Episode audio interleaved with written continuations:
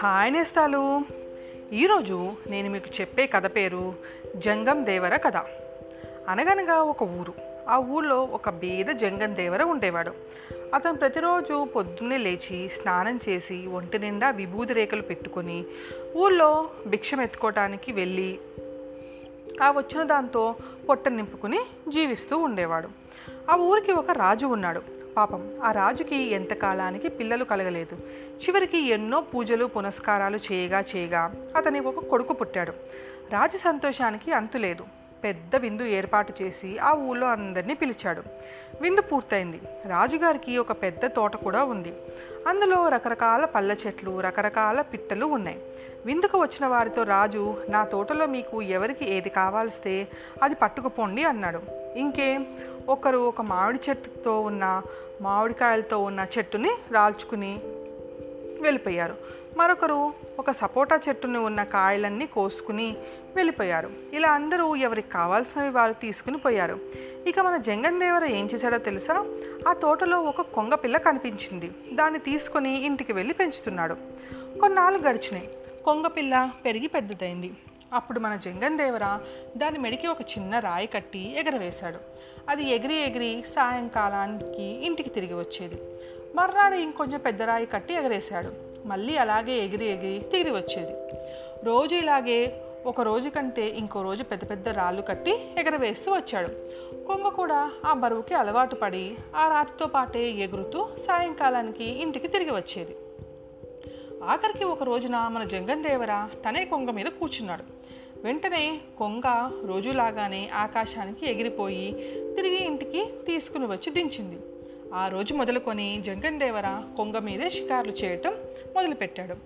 ఒక రోజున మన జంగం దేవర మామూలుగా స్నానం చేసి ఒంటి నిండా విభూది రేఖలు ధరించి కొంగ మీద ఎక్కి షికారుకు బయలుదేరాడు. అలా పోతూ ఉండగా రాజుగారి మేడ వచ్చింది. సరిగ్గా అదే సమయానికి రాజుగారి కూతురు మేడ మీద తలార్చుకుంటూ ఉంది. ఆకాశాన్ని వస్తున్న మన జంగం దేవరను చూసింది. ఒంటి నిండా విభూది రేఖలు అవి చూసి కైలాసం నుంచి శివుడు దిగి వస్తున్నాడు అనుకొని నమస్కారం చేసి మేడ మీదకి దిగమని కోరింది. వెంటనే మన జంగం దేవర దిగాడు.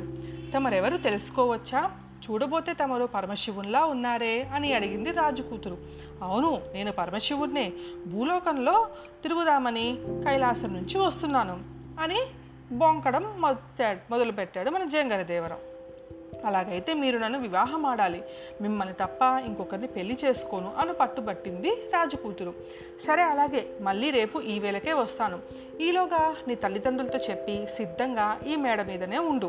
నేను వచ్చి నిన్ను నాతో పాటు తీసుకువెళ్తాను అని చెప్పి జంగం దేవర తిరిగి కొంగ మీద ఎక్కి ఇంటికి వెళ్ళిపోయాడు. ఈ సంగతంతా రాజు కూతురు తల్లిదండ్రులకు చెప్పింది. పరమశివుడేంటి, కైలాసం నుంచి దిగిరావటం ఏమిటి, ఒకవేళ వచ్చినా కూడా నిన్ను పెళ్ళాడటం ఏమిటి అని రాజు ఎంతో ఆశ్చర్యపోయాడు.